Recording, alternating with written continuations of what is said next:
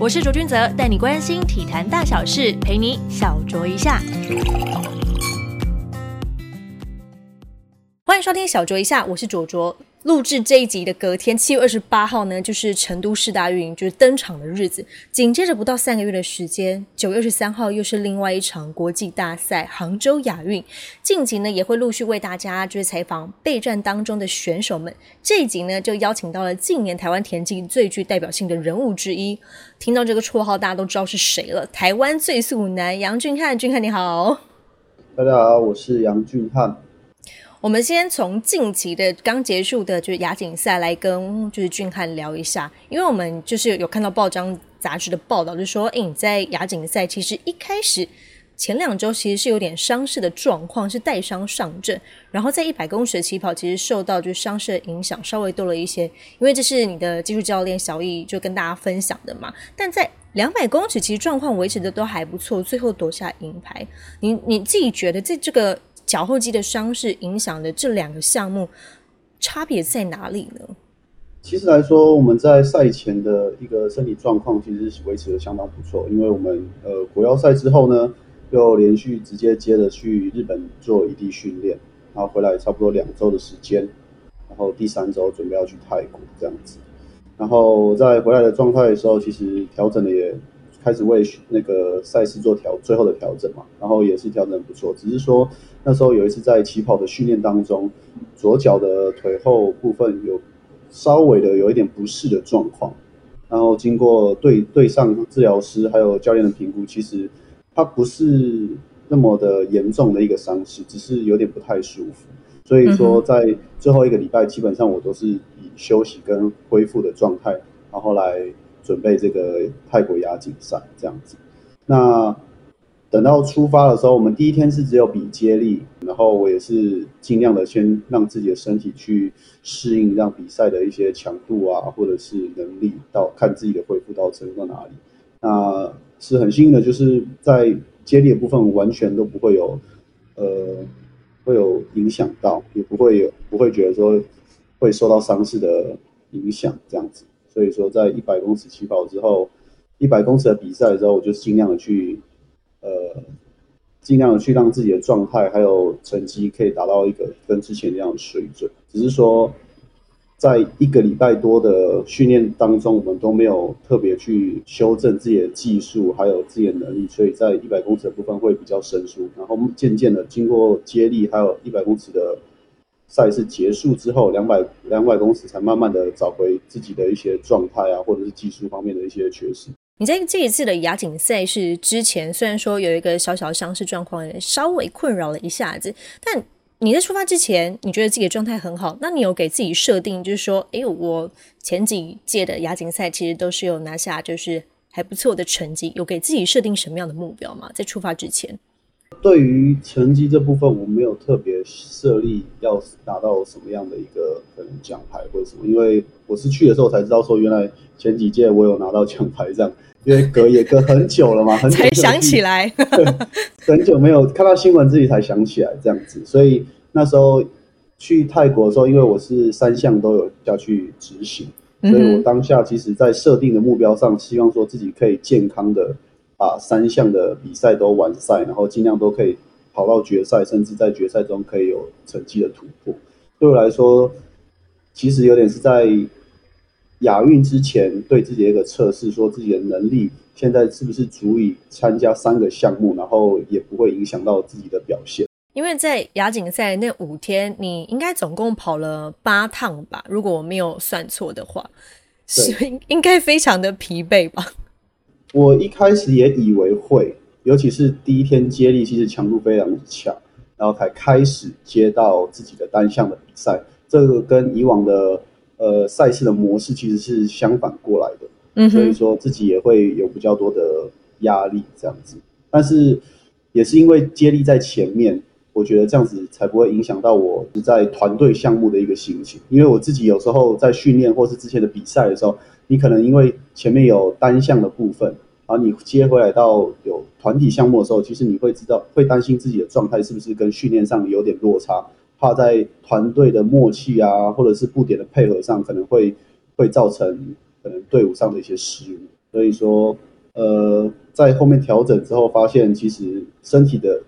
疲劳并没有自己想象的那么的大。等于是前面的准备让你可以充足的应付，就是这五天，然后八趟的赛事。虽然说接力先比跟往常的习惯有点不太一样，但反而变成是你的一种热身状态，对吧？对，我觉得刚好是因为有接力部分，让我快速的进入到比赛的氛围，还有自己的身体状况。因为你刚刚有说亚锦赛比较像是一种那种成果检视，看看自己目前能力到哪里，好再准备接下来强度更高的亚运。那其实我觉得。田径选手就是在那几秒之间来去跟自己做一些竞争，其实压力蛮大的，要在那个数字之间就锱铢必较。可是你在比赛过程当中，不不论是你要恢复体能啊，或是要维持就是自己的一个好状态啊等等，其实每一个环节都有不一样的压力要去应付，而且你还要想着怎么样去突破自己，因为你。通常跑到最后，你都不是跟别人比，就是不断的要在超越自己的成绩嘛。那这些压力，只要是你还是运动员的一天，它都会一直存在着。你已经就是成为田径选手已经这么长的一段时间了，通常你自己都怎么样去做一些舒压的方式呢？我觉得有分呢，因为如果今天是在赛季或者在训练的周期里面，其实我觉得训练本身对我来说，其实就是一个释放压力的一个状态，因为。呃，所有压力来源就是你自己会跟自己比较，或者是你会跟你的队友或是对手，嗯，其他国家的选手去做比较。所以说，我自己的想法是，我只要站在训练场上的一天，我在做训练的时候，其实我就是每天在推着我自己不断的进步，我自己心里就会变得很踏实，因为我我有在我的这个领域持续的努力，然后不间断。这个是我在训练上。调整自己的心态跟压力的一个呃方式。那你说，如果是赛季外或者是休息的时候呢？其实，呃，我自己当然是不会排这么多活动，因为你可能会造成身体的一些额外的负担。但是你还是会去尝试其他的活动，这样子。像那时候，呃，我有去玩潜水啊，或者是说有学弟有在钓鱼，然后我也去。去跟着学弟他们去跑去钓鱼，然后慢慢的去在比较休闲的活动中，然后调整自己的心态，然后抽离在在训练这个心态上面。听你这样说，真的你非常的适合当一个田径选手，因为大家都会觉得田径的训练过程当中其实是真的蛮枯燥乏味的，因为就只有一个人跟教练，有的时候想说哇。又相看两不厌，又是这几个人一直在这个操场上，然后结果你却把训练当成是一种舒压的过程，这点其实呃，如果不是选手的话，其实真的很难去想象说到底是怎么样去办到这件事情，因为真的是蛮蛮困难的。那你自己刚才也提到说，呃，也尝试了其他的运动，比方说像潜水啊等等这一类的，那。因为你大部分其实都在陆地上比较多嘛，你你自己在尝试了潜水之后，你你感觉如何？我觉得潜水其实就是会完全带把你带到另外一个世界里面，因为呃，当你在海水里面浸泡或是你下潜之后，其实你就只有你自己，然后你只能你听得清楚很很清楚自己的心跳，或是你自己当时在想什么，或者是你所看见、所感受的东西，所以那时候你完全。完全想不到田径，或者想不到 跑步这件事。然后虽然说专注的调整呼吸这样，对，专注在调整你的呼吸，然后你当下的身体的一个状态，然后你要很专注的在执行这件事情，因为这件事情其实呃一定有一定的风险跟危险性这样子，所以当下一定要注意安全。所以在这个过程中，你会在海水里面也听不到声音，所以你就会一直不断的审，在潜水过程中一直审视你的。你最近的生活，或者是你所遇到的事情，我觉得那个感觉很不一样。在在陆地上很难可以这样静下心来去去思考事情，因为在海里面，你其实完全没有办法跟其他人沟通，别人也没有办法跟你讲话，就只能就是用笔的，或者就是直接说 哦，我要上去这样子。对对对，所以你就可以很放心的把自己交给大海，然后不不论说你是要就是放空啊，或者是在思考一些更个人的问题的话。其实你自己在从事的运动，你有发现？因为其实钓鱼也是蛮面对自己的一项活动。那你有没有觉得某一刻让你觉得你自己的运动的生涯的训练的哪一个时刻让你觉得哇，真的是好无趣、好无聊，然后跑到不知道为什么而跑。你曾经有过这样的时刻吗？我觉得那种时刻反而是出现在你自己心态比较不正确的时候，或者是你比较迷茫的时候，而并不是说你可能真的很累，或者是这个课表真的很苦，所以你跑不下去。我觉得对我来说，训练虽然很苦，但是我也从来没有发生过，或是有出现过这样的一个想法，反而是自己可能对于近期或是你的目标非常的迷茫，或是没有明确的想法的时候。你就会觉得训练的训练的课表，你好像只是每天在应付它，去执行它，但是你并不知道说你执行这些的训训练带来对你带来到底有什么的帮助，不管是成绩的帮助，或是你的心态的帮助，你就觉得我只是在执行一百公尺或者是一百五十公尺三趟几组，然后练完了，你自己也没什么共鸣，然后就这样结束一天。所以我觉得那时候会。会比较像是这个时候才会觉得说啊，跑步好像只有这样子。我觉得当下会有这样的一个心态，这样就觉得自己比较像是一个机器人，然后在做着重复一样的事情，然后对于一些目标跟成绩等等稍微迷惘了一些。前阵子其实也有就是跟就是媒体朋友们分享说，呃，有一阵子你自己对于成绩会很执着，就是为了快那可能零点一秒，或者再更快一点时间，或是突破一些记录。然后你是因为就是遇到了伤痛，才开始思考，就是遇到了这些瓶颈。你在自己的选手生涯当中，你觉得最大的低潮是在什么时候？然后你自己怎么样去爬出那个低谷的呢？我觉得我自己最困惑的时候，其实是在一九二零年的时候，嗯，就是亚运结束的隔年后年的时候，因为呃自己在。亚运之前其实都还算选手生涯都是蛮顺利的，然后也遇到很多的教练，遇到很多的贵人，在一路上面都是不断的进步跟不断的突破自己这样子。那到了一九年之后，我开始喜欢，不是说喜欢，就是在训练上会有开始想要学习，到底如何训练，怎么样的训练，让自己训练上或者比赛上更有效率、更有方法。嗯哼，所以说那一阵子有可能去美国做训练。或者是有跟不同的教练做训练，但我觉得在那个时候，我开始会非常担心自己的成绩。从那个时候才开始想啊？哎，对，担心的原因是因为我换了一个训练的方式，我自己或者是他人对我的想法，就会觉得说会更更认真的去审视啊，接下来到底会怎么样？然后我自己的心态也开始变得有点扭曲，说对我做了这样改变，所以我必须要进步，我拿到。更好的训练或是更好的资源，我觉得我必须要进步。我觉得我当下的呃心态跟状态是比较负面，然后非常扭曲的。所以每次到比赛的时候，或者是在赛季刚开始的时候，你就会觉得压力很大，然后你会一直一直在想说这一趟我必须要跑到什么样的成绩，或是我必须要达到怎么样的一个目标，我才觉得赛人是一个合格的表现。所以那时候就是每次的比赛。然后就会一直这样子恶性的循环，一个月一个月这样累积，这样子，直到说那时候到四大运，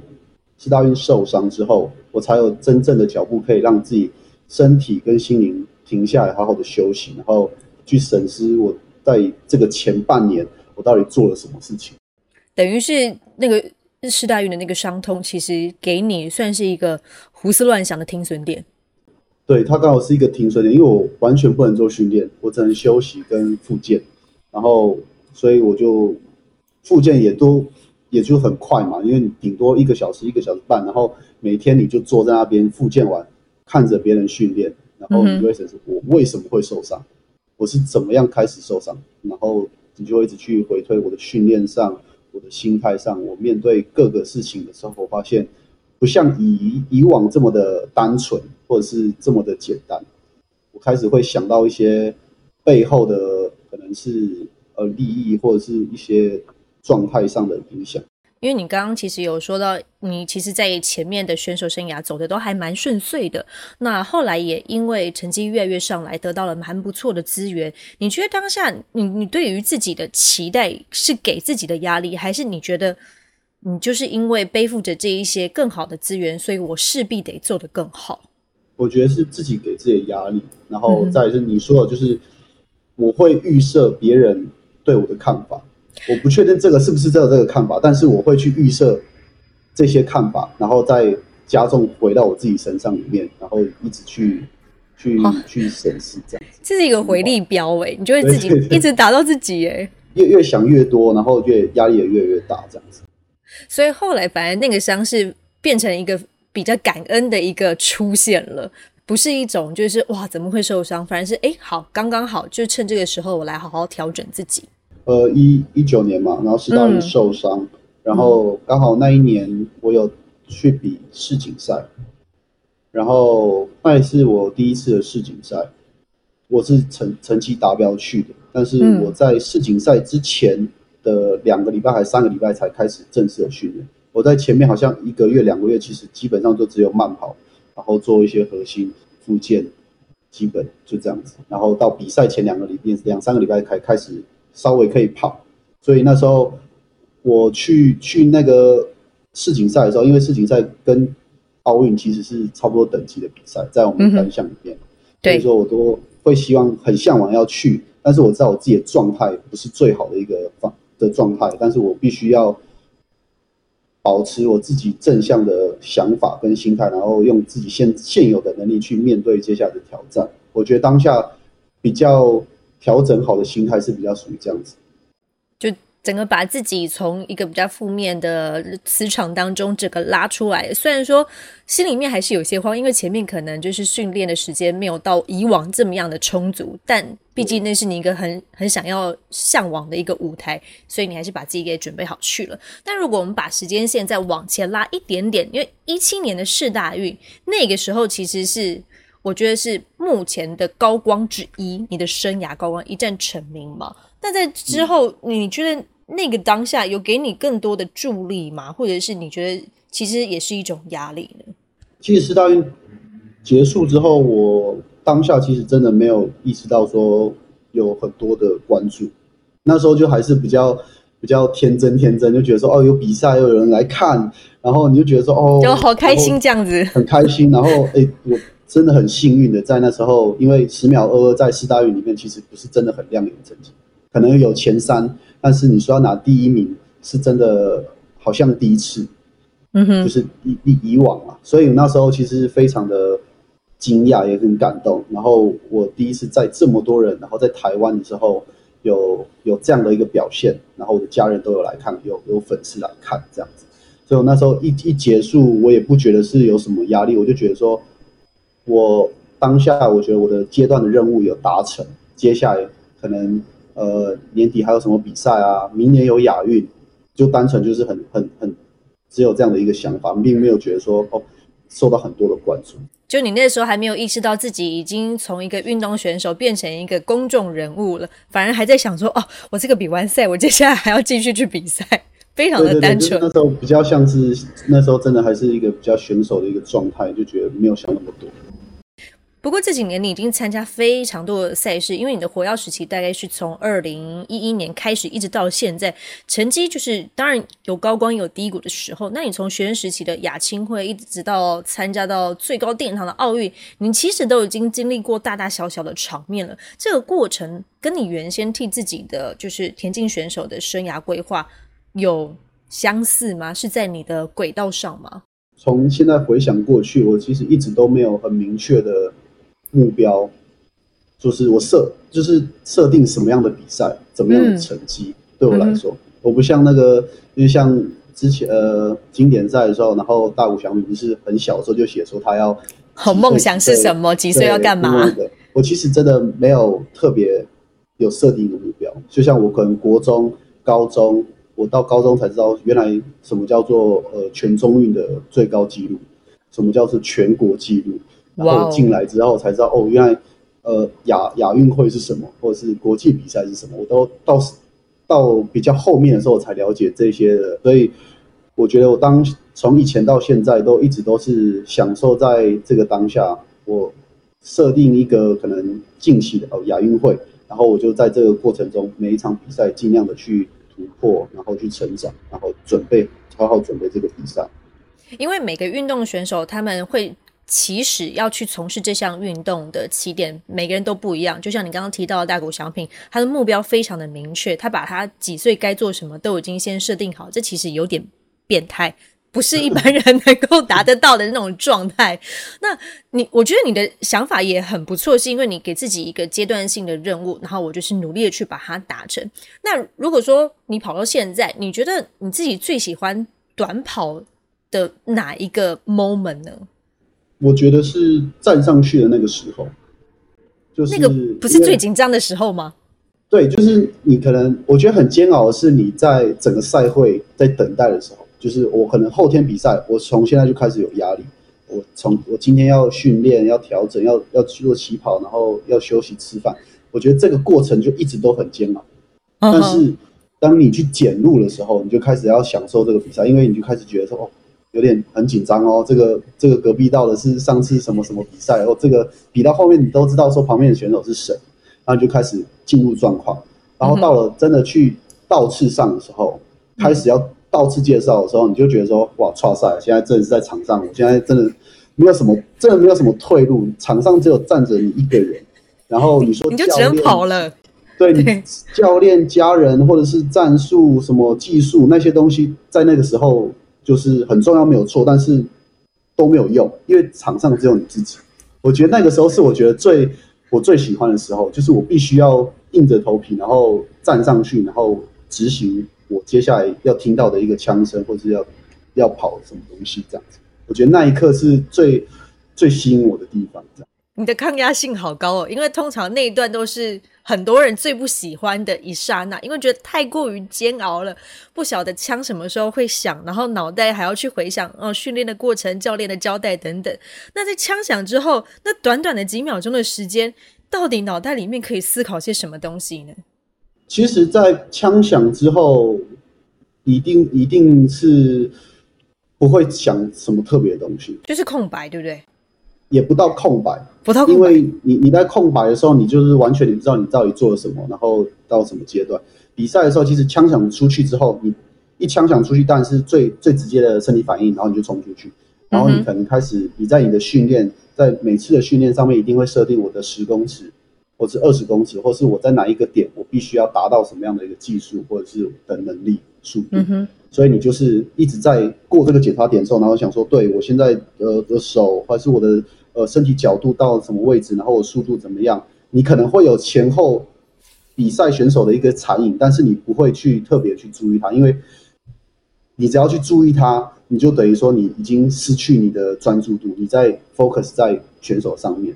所以那时候其实你就是会非常的安静，你完全听不到什么，然后有时候可能时间会变很慢，然后你就一直不断在那个时间去回想，说我这个时候是要做什么，我做到了，哦，下一个阶段我要做什么，做到了，呃，现在剩六十八十，最后我要压线，很快的，然后就结束了这样子。等于在竞赛的过程当中，其实是你进入到另外一个时空、另外一个维度，然后一直在跟自己对话。对。哇，这个过程其实真的是一般人很难理解。说短跑选手，因为我们可以知道说，因为近年来马拉松的风潮很多，很多人分享说自己在每个阶段不一样的心理到底在想什么。最后一个关卡一定是说，待会我要去，可能要去冲澡，我要去吃什么东西。但是因为短跑选手就是在那一瞬间而已，就一一下子一下子就结束了，所以大家会蛮好奇，到底那个时候你们会在想什么？那。其实田径选手会比较孤单，是训练上其实就一直只有你跟自己来去做对抗之外，从旁协助的团队其实就是就是教练，然后可能防护员等等的。那现在就是易伟正就是小易教练是你的技术教练了。你们在选手时期都是比相同的项目，所以其实彼此之间应该是非常了解，就是说会遇到的一些难题等等的。现在他比较像是你的。战友这样子的角色，你觉得他有给你在心理上或者在赛场上有什么另外的一些帮助吗？因为这教练其实对我来说蛮特别，因为就像我前面说的，我是到了高中差不多进来之后才知道哦，易伟正，哦，就是我看那个选手秩序册里面全国纪录是他这样子，然后你还打打破他纪录这样，然后然后那时候我才看过他现场破全国的时候，然后我说哦。这个就是那个学长这样子，然后我们其实，在选手生涯重叠上面没有很长的时间，嗯哼，然后他又是一个非常呃很酷的一个人。那时候我记得我在在中信里面，其实遇到他，他也都不怎么讲话。他可能会跟他的其他的队友，可能那时候的其他的学长很熟，但是我跟他基本上只有讲过两三次话，这样子很简单的问候，就这样。是如此的冷漠。然后直到他呃，易教练再回来当当教练之后，我们才比较多的认识，然后比较多的沟通，然后也。发现说，原来他的个性跟呃表达，其实跟我以往的经验上，其实有很大的一个不同。呃，易伟易伟珍教练在训练上或在比赛上的时候，其实我觉得他有一个特点是，我觉得蛮影响我的，就是他可能曾经也有拥有过在在同一种位置或者在同一种状态的时候，他的心理的数值跟想法其实是跟我会很接近。他可能都知道说我在想什么。比赛的时候遇到什么样的状况，或是有什么样的压力的时候，他就会问我说：“你现在在想什么？或者是你怎么想？”然后我就会分享我的想法，那他也会去去分享他以以以前到底是怎么样的去遇到这些问题，怎么去克服。所以我觉得他在教练的角色上面，其实比较多给我的是在场上当下的一个呃心理的。比较像心腹官的一个角色吗？比较像是，就是在场上的时候，嗯哼。但是，在平常训练的时候，我们也是会有很多的技术、术技术的讨论，或是生涯的呃比赛的规划，这些都有。但是，我觉得他比较特别是在比赛的当下的时候，他可能有时候一个眼神，他可能就知道说我在想什么，或者是他知道说我哪里不太对，这样子。哦，就是心灵层面上的共鸣，就是因为就遇到了就是易伟珍教练之后，你会觉得哇，好像有一个人可以完全的理解你那样子。其实除了就是小易教练之外，你还是有到其他的地方去做异地训练嘛？像美国啊、日本啊，还有跟更多的外国教练去做一些接触。那你刚刚有提到，就是说你曾经因为有很多的。资讯啊，跟资源啊，你想要做一些训练上的一些改变等等的。那现在你又有更多这样子的机会，你你你觉得现在台湾的田径，就你个人这个项目而言，在跟国外来去做比较的话，最大的落差是什么呢？以及他们注重的地方跟台湾有没有什么不一样的地方？我觉得落差的非常大。那非常大，一到十分是几分？我我觉得不一定是说技术上的。当下的观念或者是想法，我觉得是整体上面，不管是呃训练的环境，最简单是环境嘛，然后资讯的先进程度，嗯哼，也有差。再就是整体的规划，国外的教练其实很长，就是不不会把目标看得这么近。那时候我去的时候，他也觉得说，你去你来，你来三个月，你来半年。你的成绩可能会起起伏伏，或者是会掉到什么样的程度？他觉得这都不是这么重要，重要是你自己有没有把这一套系统、这个技术或是这个观念真的带回去你的国家，然后在未来的三年、五年，下一次的奥运，你怎么把这些的东西累积成你自己的一个武器，然后再去学到更多的东西，再再反映在你的成绩上面。我觉得国外做。看的比较是长远的规划，而不太会是呃短期的一些目标这样子。一个可能是比较讲求速食，一个是讲求长远的一些计划这样子。对，然后我因为我自己除了易伟正教练之外，其实我我们队上还有另外一位叫谢家军教练，这两两位其实都是在协助我们短跑短距离这个队伍的两位教练。那谢谢教练。就是之前在美国贝勒大学读硕士，然后在那边的田径队有服务两至三年之后，才回来台湾，就才回来台湾这样子。然后我在一开始是在呃社群媒体上有一些资讯的交流，然后我很多的疑惑，因为自己有去过嘛，但是你都是学的比较片段，或者是学的比较零零散一点，那我就会把我自己的状况跟我。那时候教练给我的一些指示、指令，来去做一个询问，然后才慢慢把这些我学过的资讯慢慢凑合起来，然后变得比较完整的东西，然后后面才呃，就是透过协会这边，然后才让的教练可以一起进来协助这样子。所以说，除了在易伟正教练的的可能比较经验或者比较实务上面的一些分享之外，我觉得在在训练上的优化上面，还有训练方式怎么精进的部分，其实很多的部分其实都是靠谢教练这边，然后跟易伟正教练还有我们选手三方的坐下来的面谈，然后去修正我们每一次的训练跟目标这样子。等于是就是易教练给你的，可能就是在心灵层面上跟经验上面的一些分享跟沟通。那谢教练给你的，可能带进更多科学化的一些训练。你自己去过美国，也去过日本的这个就是异地训练嘛？你自己比较喜欢哪一种风格呢？因为毕竟不同的国家，他们训练方式其实都不太一样，但是他们的风格、选手的风格都很鲜明。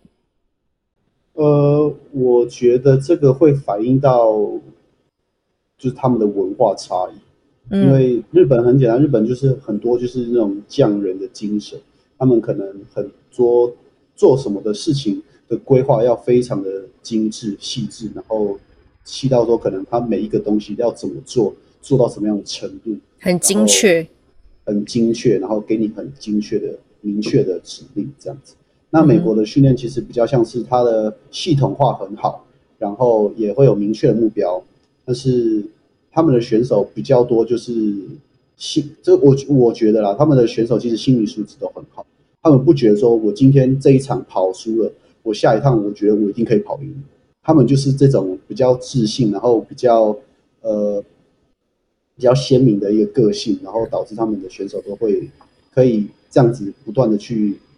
刺激，然后去竞争这样子，所以我觉得说两边的训练其实都各有好坏。我觉得取到后面能取决于就是这个训练的环境的其他的因素，比如说便利的程度，或者是说呃远近，或者是方方便。我觉得到最后其实在这个部分的话，考考量的都是其他面向的事情这样。嗯哼，因为现在在你结束亚锦赛之后呢，就是教练有接受访问，就是你们团队应该有讨论过，呃，接下来会是以主攻就接力跟单项的部分嘛，到底是要哪一个单项这样子嘛？那因为其实杭州亚运本来就应该在去年进行，但是呢是延期了一年的状况之下，要在九月登场。那你在备战亚运的重点之下，你有着重哪个部分吗？在你结束亚锦赛之后，因为在亚锦赛之后，我们其实还有差不多两个月的时间才会有才才去比亚运这样子。对，那其实在这个队伍里面，短距离的部分，其实我们还有一个很重要的核心，就是我们还有接力的部分。对，对，虽然说我们在亚锦赛的成绩跟还有以往的成绩，还有最后决赛的部分都有一些落差或者是失误，但是其实在其他的部分可能。其他的可能一二棒的呃秒数啊，或者是我们三四棒后面的一些衔接上面，都有点落差。但是在其他面向来说，其实我们跟前几名的国家其实是不分上下的。所以说，从从了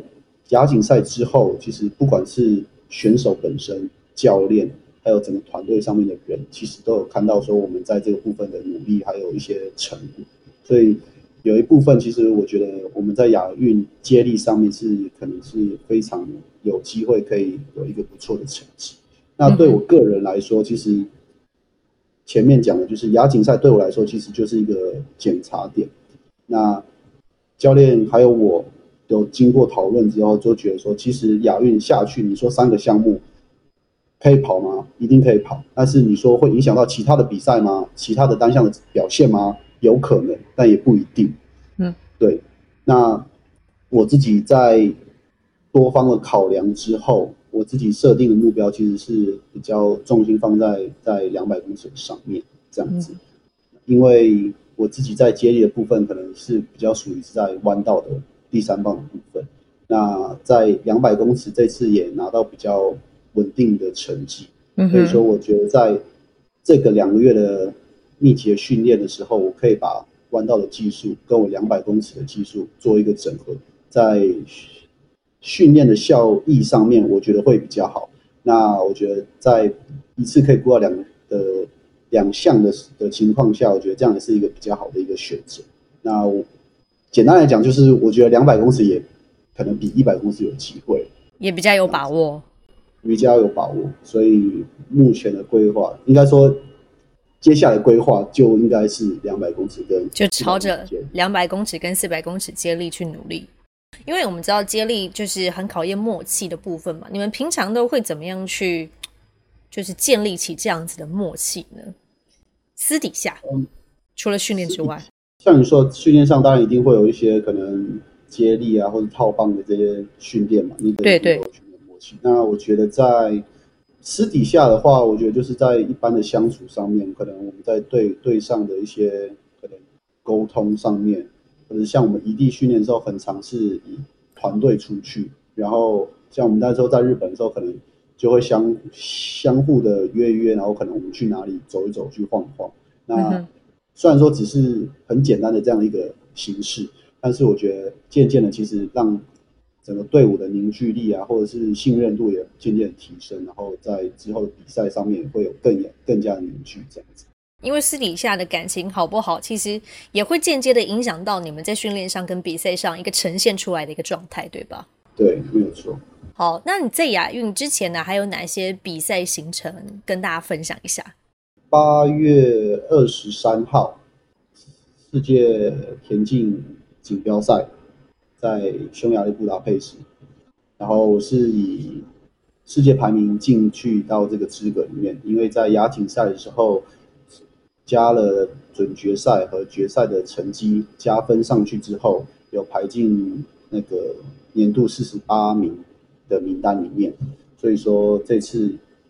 也是很幸运的有可以去参加世锦赛。然后世锦赛结束之后呢，就是今年最重要的亚运会，所以接下来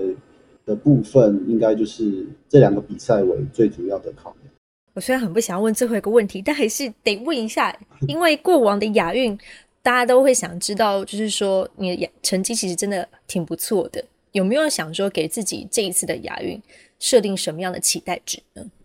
我觉得对我来说，其实都每一场比赛，虽然说大家可能都挺你，或是只要记者当然会想要别的答案，但是我觉得对我来说就是一样，就是我觉得就是最简单，就是我要突破我自己的成绩，突破我自己的秒数。那你说突破秒数能不能拿下金牌？我觉得是非常有机会，但是有没有可能，就是是其他的可能不一定有奖牌，那也有可能。所以我觉得这种这种的想法就是留给当下结束后的我。我觉得我只要在当下好好的享受比赛，拿出最好的表现，突破自己的成绩，那是不是有奖牌这件事情，我就觉得就是交给上天去做决定这样子。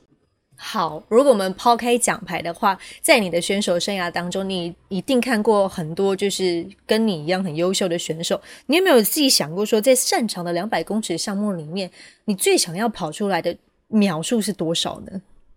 有哎，其实一直都有想过啊，就是在比赛的时候或者在训练的时候，你一定会设定一个成绩嘛，然后你自己会在每次的意向训练的时候，你就会想象说，我自己冲过终点的那一刻。会跳出怎么样的成绩？这样，所以我现在要说是不是？可以可以可以吗？可以分享吗？方便分享吗？我好想知道哦。在两百公尺上面，我当然是会希望说自己可以跑进二十秒内，但是是十九秒多少？那我觉得就是。敬请期待喽！只要跑进去二十秒内，我觉得都很棒，因为这个记录真的非常非常的难去达成。今天非常感谢俊汉来到小酌一下，跟大家分享近况以及你的备战的情形，也预祝你接下来赛事跟训练都可以一切顺利啦！感谢俊汉，谢谢你，小酌一下，我们下次见喽，拜拜。